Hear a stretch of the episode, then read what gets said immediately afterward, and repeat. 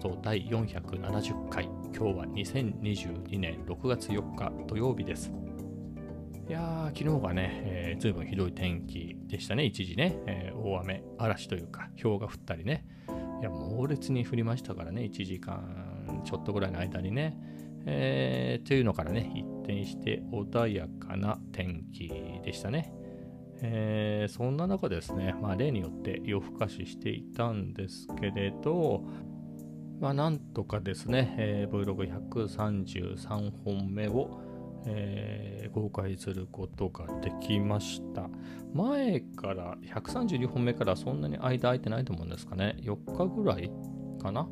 だとは思うんですけれど、まあ、上げました。133本目ね、今回上げたやつっていうのは、132本目、前回のやつを半分に分けた、えー、っていうのが基本なんですよね。えー、やっぱ α7-4 ね、新しいカメラ買っていろいろ試しでね、えー、撮るのに、結構柏とかも何回も出かけて、そういうわけでいつもより撮れ高がね、えー、いろいろあったりしたので、前回のやつが結構ボリュームになっちゃって、やっぱり16分とかそういうのは長いなと思うので、それで半分に切ったっていうところもあって、まあ、プラスアルファでね、その後取った、えー、クリップなんかももちろん入れてるんですけれど、まあ、そういうところがベースだったっていうところもあって、もう割と早く10分ぐらいの尺になっちゃったんでね、長すぎるかなっていうのをね、えー、ちょきちょき切ったりして、えー、完成させたのですが、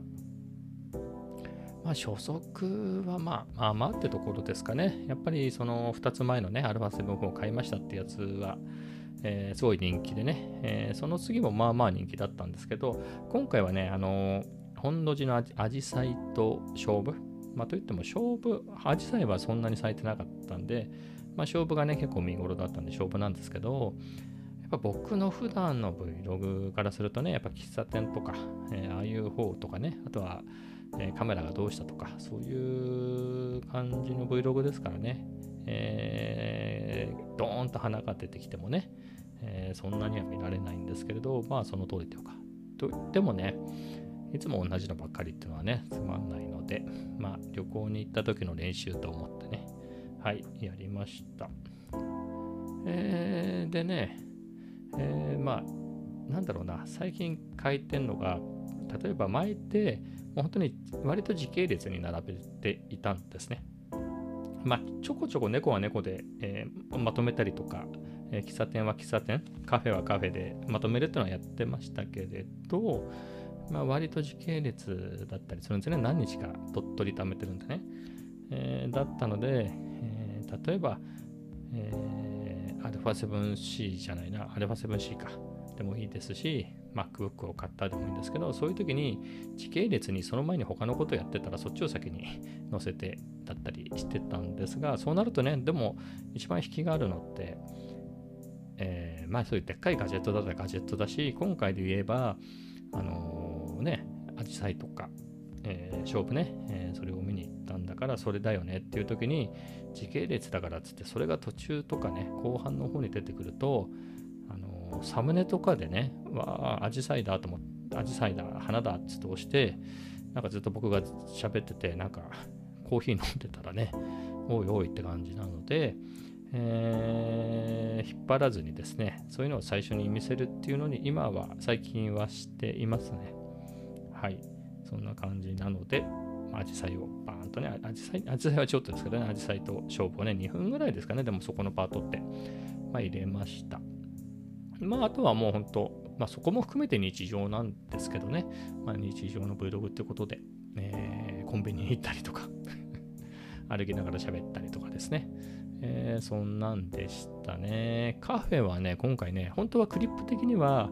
ワンカットあったんですよね。サラエボ行ったやつが。ただ、そういうのはね、何個かね、ルフナ行きました、どこどこ行きましたっていうのが何カットかあってなったら、まあ、カフェコーナー的にコーヒーのコーナーとして入れられたんですけど、まあ、そのクリップしかないなと思って。あと、まあ、なんだろう、日付で言うと、昨日もコメダに行ってて、それも撮ってるから、そのクリップはあったんですけれど、なんだろう、その冒頭に言ったようにね、あの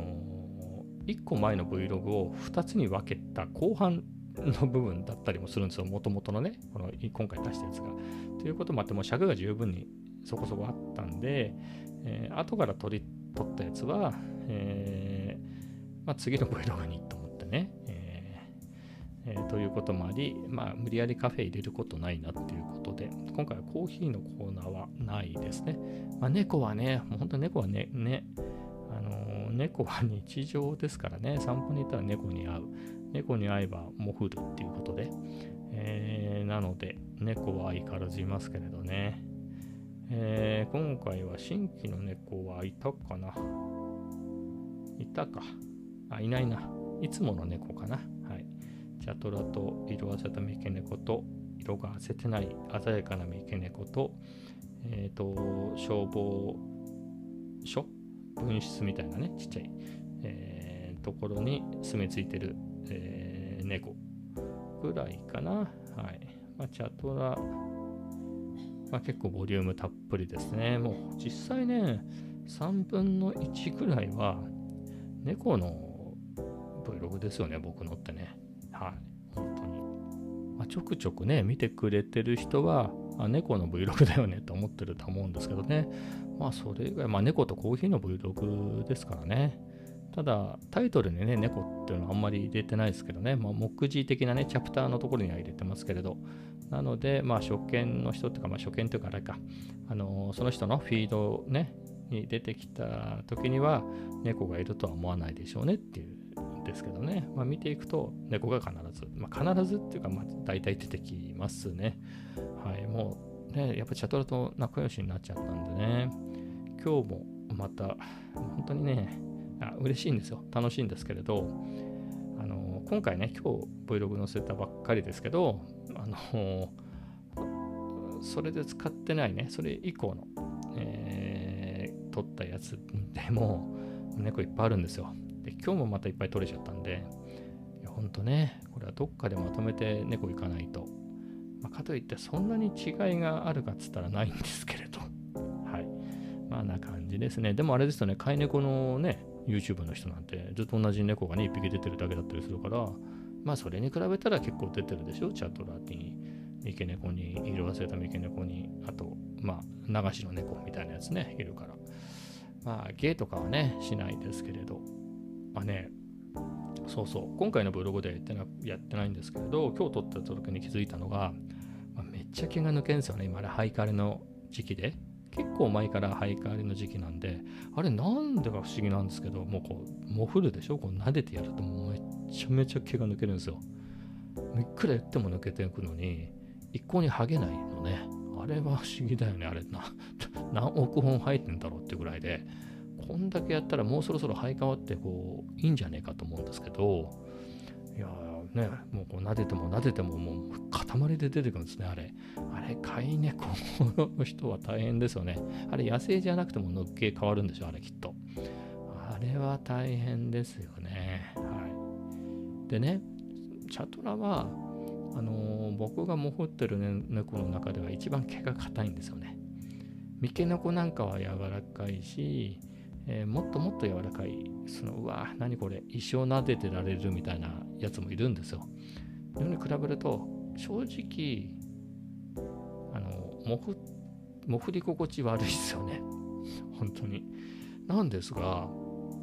やっぱ生え変わったばっかりだからなのか、それが夏の、夏向けの毛だからなのか、柔らかいんですよね。ちょっとね、チャトラ、ちょっともふり心地が良くなってた。はい。すごくね、柔らかくなってきてたなと思って。あそれは新たな発見でしたね。ええ、でもね、最近なんかよそよそしいんだよな。この間も言ったんですけど、メガネのせいなのか、帽子のせいなのか、何かで、それか α7-4 のせいなのかもしれないですね。何かで、お前誰だみたいなところがあるんですよね。あの、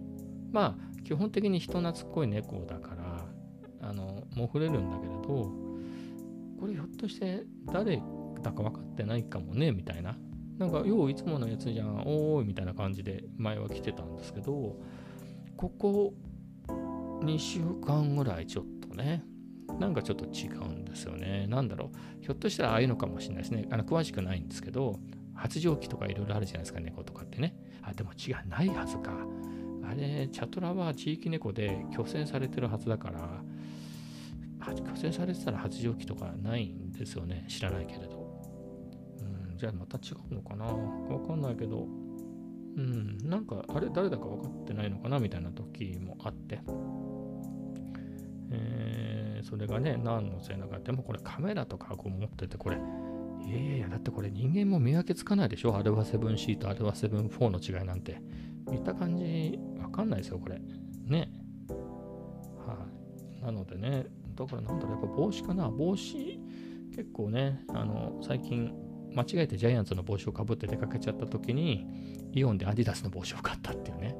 今日それかぶってたんですよね。だからそれで形が違うからかな。ハットじゃないとわかんないとか、あとはサングラスですかね。あの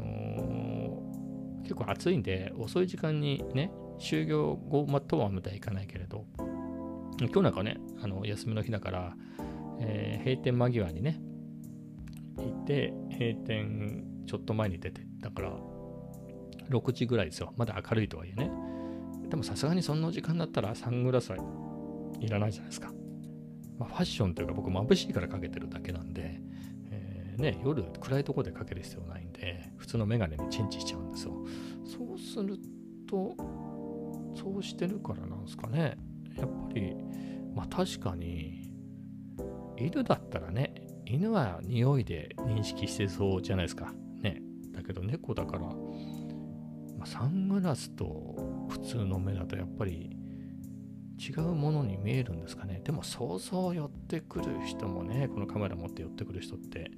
え実は何だろう一日、一日のうちに結構いるのかな。えー、まあ、そんなこと思ってるけど、まあ、そうは言ってもね。えー、まあでもね、なんだろう。その、もふれてばっかりも困るんですよ。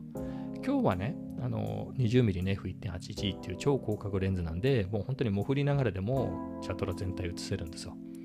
だからそれはいいんだけど、ももう一個のね、タムロンの 2875F2.8 のズーム、これだといくら一番広角側にしても 28mm なんで、それは結構全体を入れるのはもふりながら無理なんですよね。なので、なんかもふりは結構ですみたいな感じで、ちょっと距離のあるところからこうね、えー、ズームで撮りたいみたいなのもあるんで、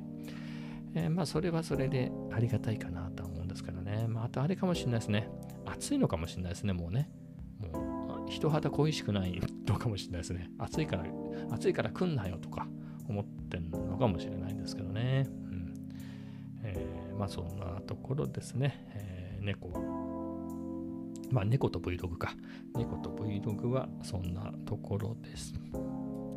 えー、では次の話題でいくと、デュオリンゴですね。まあ、外国語を勉強するアプリですね。えー、これ確かネットフリックスかなんかでもデュオリンゴのやつってなかったでしたっけ？何かと勘違いしてるかな？何かと勘違いしてるかもしれないですね。じゃあ勘違いだ。はい。えー、なんですけれど、まあそのアプリで、まあ、これがね、すごいんですよね。やっぱ世界最大って言われてんじゃないですか？えー、外国のやつなんですけどね。まあ、なのでっていうところもあるんですけれど、あのー、続ける、まあ、これでも続かない人はいっぱいいると思うんですけれど、なんとか続かそうと。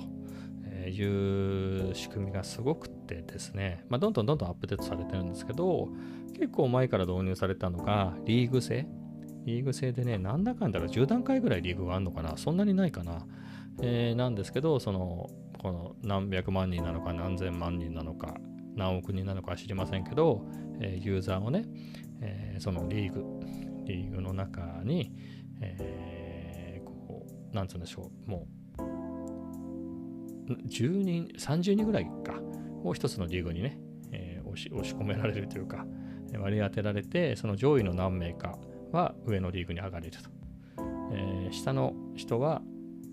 降格する。まあ、一番下のリーグの場合は降格ないんですけど、で真ん中の人たちは、えー、ステイっていうので、えー、どんどんどんどん上に上がっていくっていうね、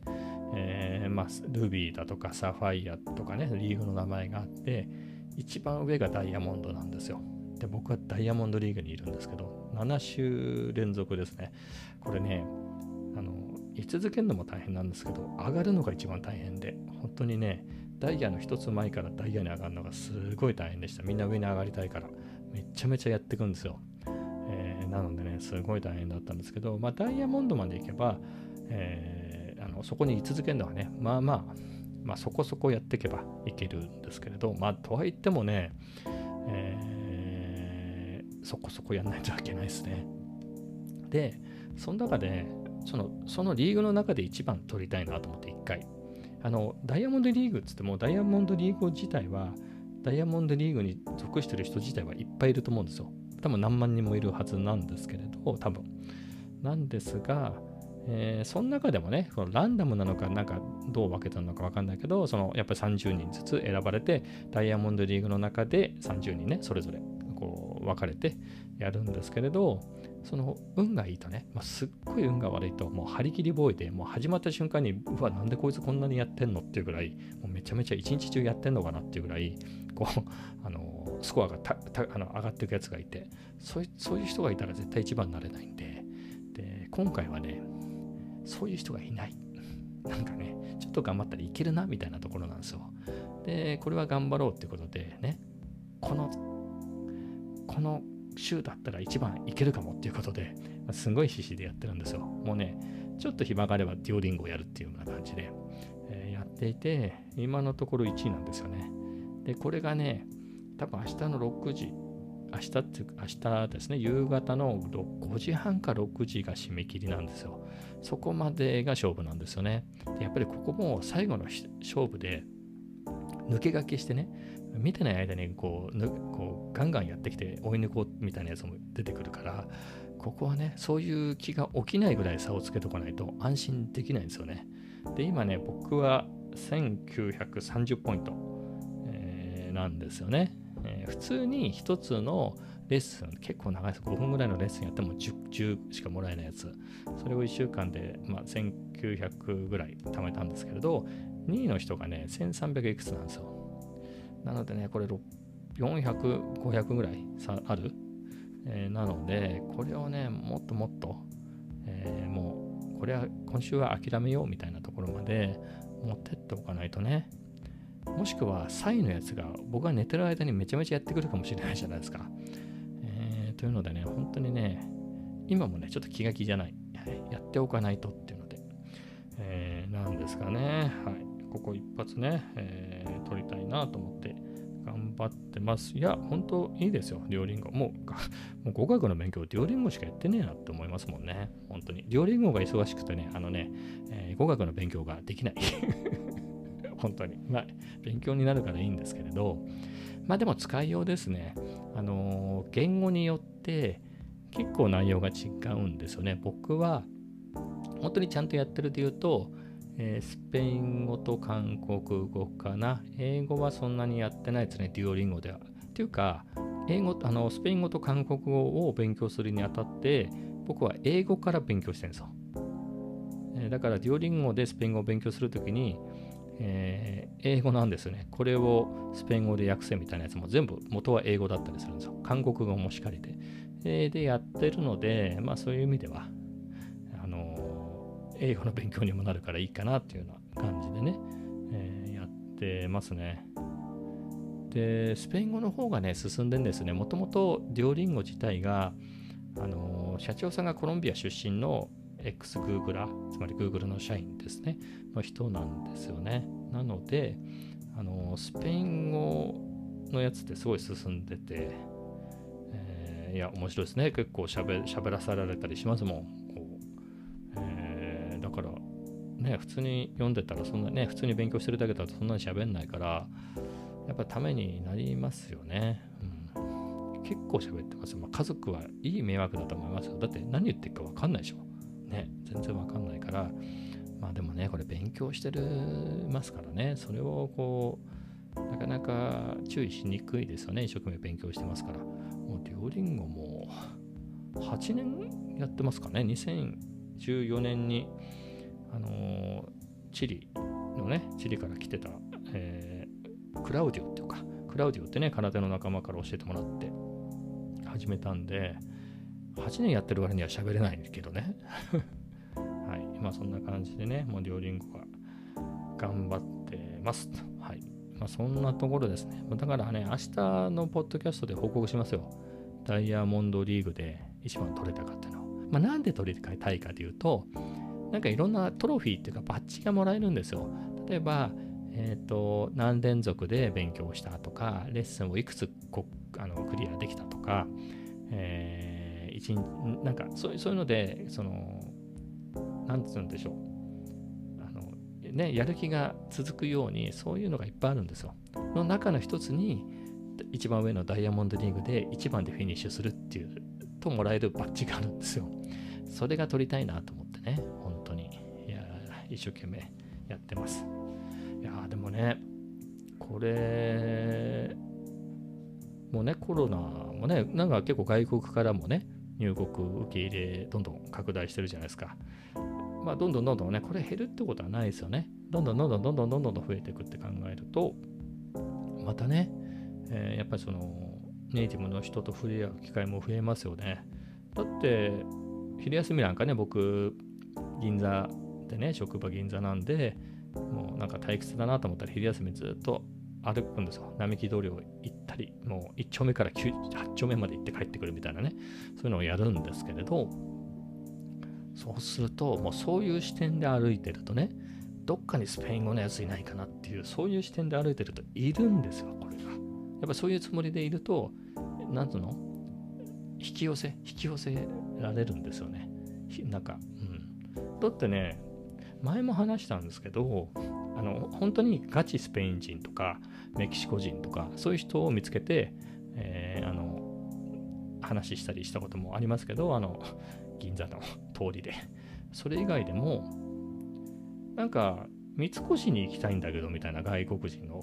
あの、僕よりもずっと上の、多分60代後半ぐらいの夫婦の人ですね、がいたんですよ。で、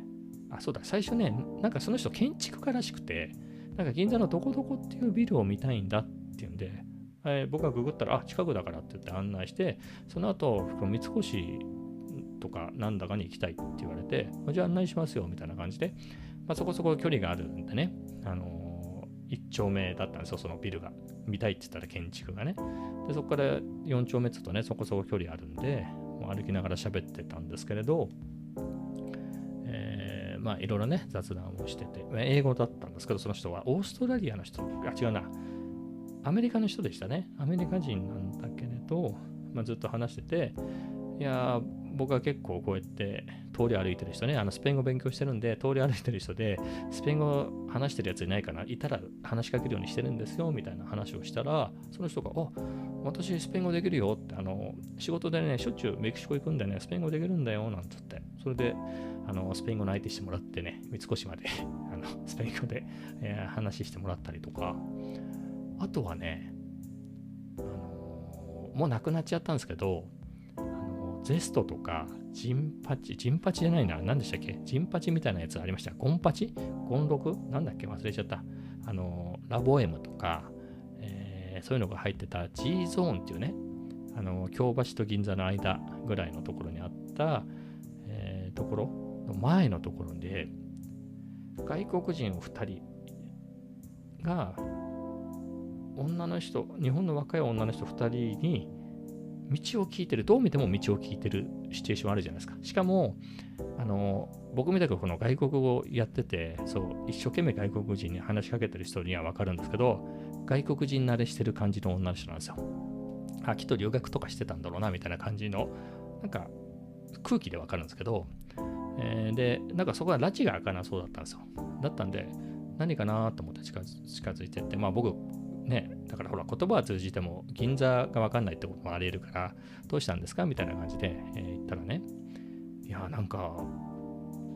こう、なんか聞かれてね、あれなんですけど、この人たちなんか、英語ができないみたいでって言って、来たと思って、したスペイン語、スペイン人、スペイン人だったかな。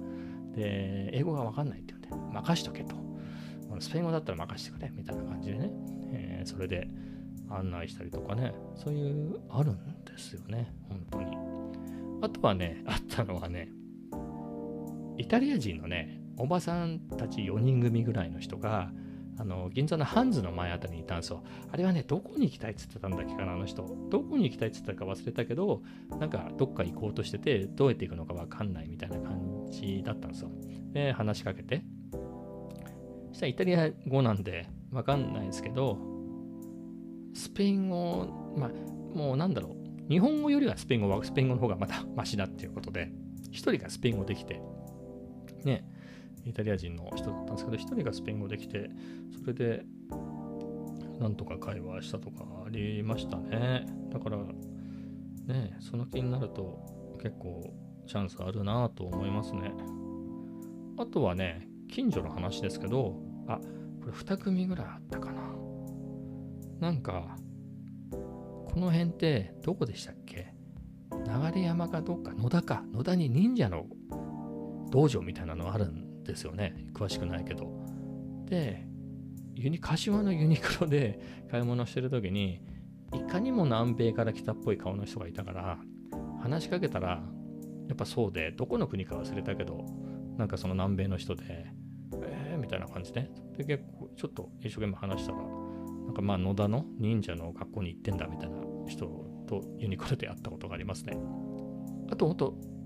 本土寺の参道のあたりでも外国人が5、6人、こうまだコロナの前ですよ。あのでっかい、あの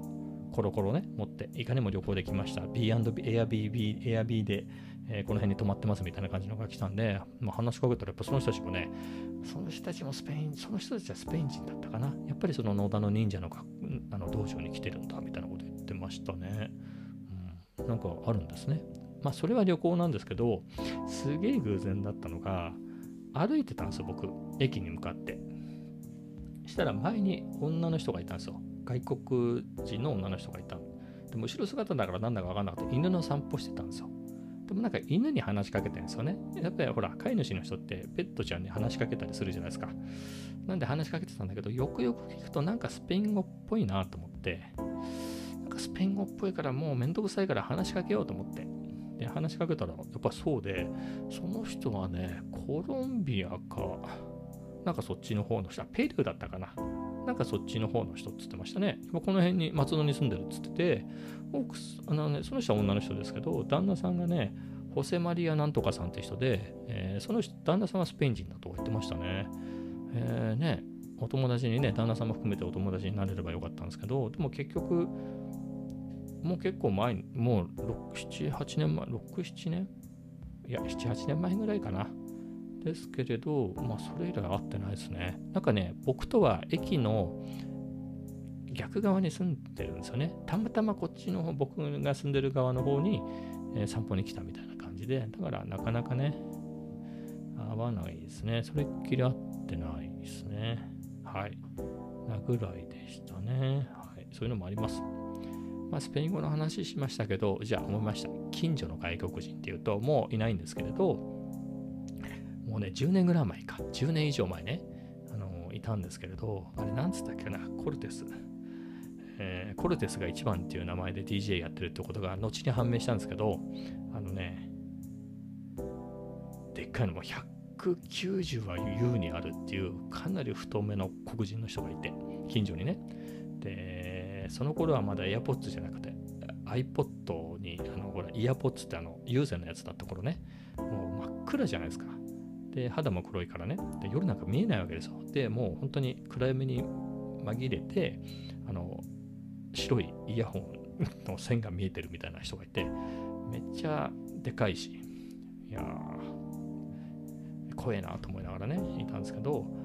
その人ちょくちょくちょく、まあ近所だったんですよね。近所だからちょくちょく見かけてたの。それがある時、イオンでばったりあったね。イオンイオンの食品売り場でばったりあったんですよ。で、目があったから、無視するのもなんだなと思って、はいみたいな感じで話したら、もう全然フレンドリーで話してくれて、もうずっと英語で話してくれて、だから、何、Facebook とかやってるみたいな感じで、ちょっと Facebook で友達になって、えーだったんですよね。で、でもそれからしばらくして、あの、ほら、東日本大震災があって、で、ほら、原何でしたっけ放射能かみたいなのがあったじゃないですか。っていう時に、もうね、帰っちゃったんですよね。奥さん日本人なんですけど、子供たちも連れて、3人いたのかな？連れてアメリカに帰っちゃったんですよ。で、分かったんですけれど、めっちゃ日本語ペラペラ。ずっと Facebook に、あのね、Facebook、そうそうそう、こっちにいるときは Facebook やってるけど書いてなかったんだ、そんなに。向こうに帰ったら急にね、日本が懐かしいよみたいなことを日本語でペラペラすげえ書いてて、あ、あの人、俺に合わせて一生懸命英語を話してくれたけど、日本語ペラペラだったんだみたいな、えー、そんなことがありましたね。一生懸命僕が一生懸命英語で話してるから付き合ってくれてたんですね。いい人ですよね。コルテスが一番。コルテスが一番っていうニックネームで DJ やってたらしいですよ、この辺で。本名はね、何だったかな本名は覚えてる、あの、Facebook 見ればわかるんですけども、忘れちゃったけど、ジェイソンだっかなジェイソンか。ジェイソンなんとかっていう人でしたね。ジェイソン・ウィリアムズじゃなくて、忘れちゃいましたけれど。はい。ジェイソンですね。ジェイソン。ジェイソンさんっていう人がね、懐かしいですね。ジェイソン、だから、こっちにいる頃生まれたばっかりで、あの、乳母車、ベビーカーか。ベビーカーに乗ってたね、がね、ずいぶん大きくなってましたね。だって11年でしょ？東日本大震災の時にはもう生まれてて、それですぐ帰っちゃったんだから、ね、もう中学生とかでしょ？まあ向こうだから中学生って言わないか。7年生とか？わかんないけど。ですね。立派ですって僕じゃないですよ。えー、そんなにね、たくさん育てて立派だなと、はい、思います。まあ、以上ですね。随分話が。何の話しました今日？僕 Vlog の話とデュオリンゴの話ですよね。はい。えー、そういうわけでね、えー、今日はこんな感じで終わります。それではまた明日。